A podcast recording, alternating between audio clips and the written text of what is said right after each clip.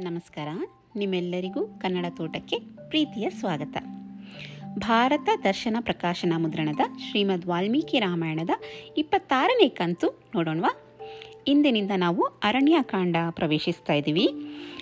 ಸರ್ಗ ಆರರಲ್ಲಿ ನಮಗೆ ಆ ಅರಣ್ಯದಲ್ಲಿ ಇರುವ ಅನೇಕ ಮುನಿಗಳ ಪರಿಚಯ ಆಗುತ್ತೆ. ಅಂದರೆ ಯಾವ್ಯಾವ ಥರ ಮುನಿಗಳು ಆ ಅರಣ್ಯದಲ್ಲಿ ವಾಸವಾಗಿದ್ದರು ಅನ್ನೋ ಬಗ್ಗೆ ವಿವರಣೆ ಇದೆ. ಅದು ಚೆನ್ನಾಗಿದೆ ಅನ್ನಿಸ್ತು. ಹಾಗಾಗಿ ನಿಮಗಾಗಿ ಈ ಕಂತಿನಲ್ಲಿ ಅದನ್ನು ತೊಗೊಂಬಂದಿದ್ದೇನೆ. ನೋಡೋಣವಾ?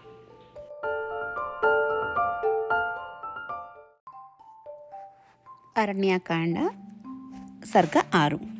ಶರಭಂಗರು ಸ್ವರ್ಗಾರೋಹಣ ಮಾಡಿದ ನಂತರ ಆ ಅರಣ್ಯ ಪ್ರದೇಶದಲ್ಲಿದ್ದ ಮುನಿಗಳು ಮಹಾ ತೇಜಸ್ವಿಯಾದ ಶ್ರೀರಾಮನ ಬಳಿಗೆ ಗುಂಪು ಗುಂಪಾಗಿ ಬಂದರು.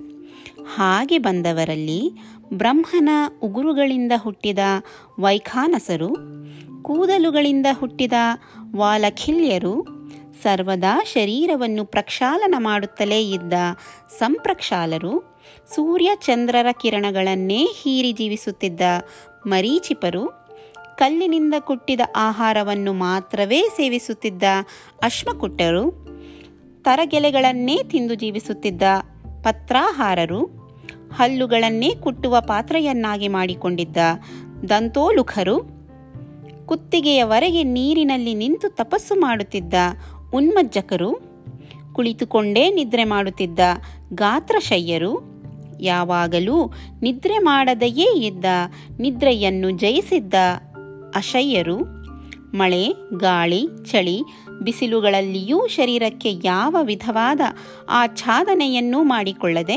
ಆಕಾಶವನ್ನೇ ಹೊದ್ದಿಕೆಯನ್ನಾಗಿ ಹೊಂದಿದ್ದ ಅಭ್ರಾವಕಾಶರು ಬರೀ ನೀರನ್ನೇ ಆಹಾರವನ್ನಾಗಿ ಸೇವಿಸುತ್ತಿದ್ದ ಸಲಿಲಾಹಾರರು ಗಾಳಿಯನ್ನೇ ಆಹಾರವನ್ನಾಗಿ ಮಾಡಿಕೊಂಡಿದ್ದ ವಾಯುಭಕ್ಷರು ವೃಕ್ಷಗಳ ಮೇಲ್ಭಾಗವೇ ನಿವಾಸ ಸ್ಥಾನವಾಗಿರುವ ಆಕಾಶ ನಿಲೆಯರು ಸರ್ವದಾ ನೆಲದ ಮೇಲೆಯೇ ಮಲಗುತ್ತಿದ್ದ ಸ್ಥಂಡಿಲಶಾಯಿಗಳು ಯಾವಾಗಲೂ ಪರ್ವತಗಳ ಶಿಖರ ಪ್ರದೇಶದಲ್ಲಿಯೇ ವಾಸ ಮಾಡುತ್ತಿದ್ದ ಊರ್ಧ್ವವಾಸಿಗಳು, ಯಾವಾಗಲೂ ಒದ್ದೆಯ ಬಟ್ಟೆಯನ್ನೇ ಉಡುತ್ತಿದ್ದ ಜಿತೇಂದ್ರಿಯರಾದ ಆರ್ದ್ರಪಟವಾಸರು, ಇವರೇ ಮುಂತಾದ ನಾನಾ ವರ್ಗಗಳ ತಪಸ್ವಿ ಮುಖ್ಯರಿದ್ದರು.